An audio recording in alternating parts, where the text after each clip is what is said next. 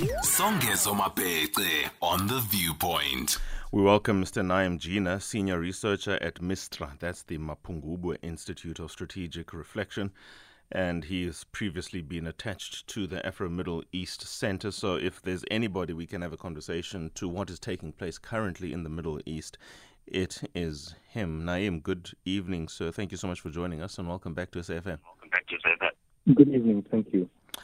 Now, we all know what's going we all on know there. what's going. And perhaps before that, yes, okay, thank you very much for switching off the radio.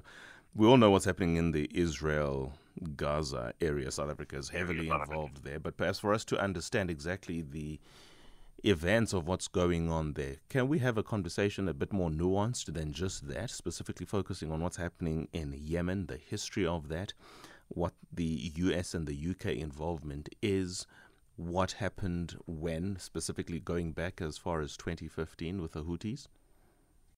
Hello. So sorry, I didn't uh, get the question. I'm, I'm asking you perhaps to give us a historical reflection of the crisis in Yemen. Okay. Um, so I, I think I mean it's important to understand where the the Houthis, as they called, uh, they refer to themselves as Ansar Allah. Um, they, they their origins go back to the 1990s when they started off as a very kind of moderate, more um, kind of educational uh, group. Um, and then 2011, they supported the Yemeni uprising that we might we might all remember uh, with the uprisings that took place in that in that whole region. Um, um, they were part also of the national dialogue that took place among uh, among Yemeni political actors at the time, but at the end of it rejected uh, the the national dialogue. And as the kind of instability and chaos in Yemen continued, began to take over more and more territory until um, 2014 they took over the the capital of of Yemen and 2015 the presidential palace and um, the president at the time uh, Abdul Hadi left um, and has been since then uh, well since before then supported by by Saudi Arabia so they have been since 2015 controlling a big part of uh, uh, of Yemen, uh, being bombarded um, by the Saudis, supported by the Americans uh, since then, uh, but nevertheless have more or less maintained their their ground in a sense. The current um, the current reason why they have become prominent, I think, is interesting. So until until October, actually until November 2023, um, despite all of the you know what, what we what we saw in Yemen, the UN referred to at some points as the worst humanitarian crisis in the world. Um, despite all of that, they they never uh, attacked ships in the Bab el Mandeb Straits uh, going into the Red Sea. Um, that that wasn't something that they considered. They started that in November 2023, um, and um, saying that it was in support of the the Palestinian people in Gaza, and and that is the kind of crisis, if you like, that's continuing now. Okay, so the involvement, perhaps contextualize a bit better because it sounded like from what you had said earlier on, said it was a Was domestic political conflict. The US and Saudi, where is their stake or the basis of their involvement in this? It was it was a domestic uh, issue. Uh, the Saudis decided to support the the person who was the president at the time, uh, uh, uh, Mansour Abdul Hadi, and and and uh, in their support of him and his government against the Houthis. I mean, the Houthis were not um, elected. They had grievances, and they addressed their grievances in a sense through through violence. Uh, the Saudis supported the uh, the government at the time, which had by then lost much credibility, um, and as a result of that, began uh, the attacks against uh, not just the Houthis, against but against areas that were controlled by the Houthis, so including civilian areas, and um, the the U.S. involvement uh, was the U.S. support for the Saudis, both diplomatically, uh, politically, as well as militarily. The provision of uh, of weapons to the Saudis for that bombing campaign.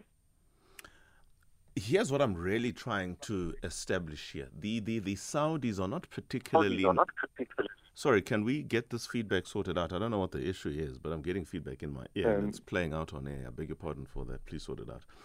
Saudis are not known to engage in beyond their border their conflict. border conflict. Um, Naeem, can we sort this out, please? that is that is not entirely true. I mean, um, militarily, uh, not so much, but uh, they are involved in various countries in the region, including in Africa, in various in various ways. Uh, uh, their theological influence, their political influence. I mean, Lebanon is a good example. No, I can accept that. Uh, I, I really was engaging in the military context because, I mean, everybody's interest is in, to exert some form of influence in, in another region for whatever reasons that that sponsoring nation wants so-called influence. But with military interventions of the kind we have seen in Yemen, that hasn't become. And if I'm wrong, perhaps do please correct me. It hasn't been a template that we have seen readily deployed by Saudi Arabia. The case, the same cannot be said, of course, for the UK and the US. Yeah, no, no, you, you're correct. Uh, what, what we saw, the Saudi military involvement in Yemen is not uh, a usual thing for Saudi Arabia to do. And, and and that is what I'm trying to engage here. What has been the game changer in this context, for instance? For instance, we we've seen what's been happening in Israel and Gaza for as long as I've been alive. We've seen things happen in Afghanistan, in Iraq, in Syria, and Saudi Arabia hasn't taken the posture that it has with Yemen. What is that critical, definitive point that changed the cause? Well, the the big uh, the big difference is that Yemen is right on its border, and the way that the Saudis understood it, um, correctly or incorrectly, I think partly correctly, not totally correctly, is that uh, that the Houthis were serving the objectives of the Iranians, and for uh, for Saudi Arabia, the Iranians are you know big rivals in the region. Now, of course, their, their rivalry extends also to Lebanon, but that doesn't mean that Saudi Arabia is bombing Lebanon. Uh, but Yemen is on the border, which means that uh, if the Houthis take over Yemen completely and um, without any uh, competition, they, uh, from the Saudi perspective, they believe that that would give the Iranians a base on their border. Um, and Another so they, they wanted to, in a sense, and yes, so they wanted to kind of nip it in the bud. Um, and they also, I, they, they also believed, and really incorrectly, that uh, the Houthis would be easy to destroy. I mean, Mohammed bin Salman at the time said that this will be over in three months. Anything but. Um, it's lasted years. Eight years, yeah. Let, let's Yeah. talk now the US and, and, and the UK. It wouldn't be because they feel that Yemen needs human rights and that the Houthis need to be displaced and the rule of law to be established. I, I wouldn't buy if that was their argument. From your understanding of the situation and the issues within the issue, what perhaps then would have been their basis for entry? Entry. So we're talking about now, right? Correct now. Yeah. I mean, look, to, to be crude about it, uh, the US and the UK's interest is to protect capitalism. Um, the Houthi attacks against so the Houthi attacks against ships were essentially ships that were going to Israel or coming from Israel, um, and they made it clear that this was their agenda. They wanted a ceasefire in Gaza, and if there was a ceasefire, they would stop. Uh, none of their attacks against any of the ships resulted in any uh, in any deaths and none of the ships were directly linked either to the US or the UK. Um, so why would both of these uh, countries uh, uh, intervene in the way they they did? I mean, it's it's clear from their own statements that their interest is more the the, the number of uh, shipping containers that can pass through at the lowest possible cost, rather than from the from the Sure. Houthis, uh, Houthi perspective, rather than the lives of 25,000 civilians in in Gaza. Uh, and so that's what they're protecting. They they don't they're not interested in Yemeni human rights or elections or anything. They're protecting the shipping lanes for capitalism to thrive cheaply. Sure. No, uh, that's and, and I needed to hear that. And, and I because it needed is to hear that probably because the most it is plausible probably of the most plausible explanations. of the explanations. The region It- in all of this is that much more destabilized. Now you've got what's happening in Gaza and Israel, and it's gripped the international community, albeit before the ICJ. But on the ground, there is fervor and there's precipitation of emotions across the world, Israel, Gaza. Now you've got what's happening in the Yemen. Saudi Arabia has been drawn in for the reasons that you have stated, and perhaps others we might not be aware of. The UK does what the US does, and the US literally just goes in and protects its money, as it has been doing, particularly in that part of the world. How does this create greater tensions in the region? Because it's only a matter of time, for instance, before Iran gets involved, possibly Lebanon gets involved. And again, the Middle East is the ground for conflict. So two two things. One one a quick point that uh, let's also remember that one of the the states that's most affected by uh, by the shipping uh, crisis in the Red Sea is China.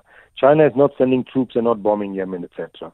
So there's also choices that that states make. U.S. and U.K. have made uh, a particular choice. The U.S. from the 7th of October, you remember that they moved in two uh, aircraft carrier groups into the Mediterranean, and they said that the reason was that they wanted to prevent a regional war from taking place. What they're now doing is actually speeding up the possibility of that happening.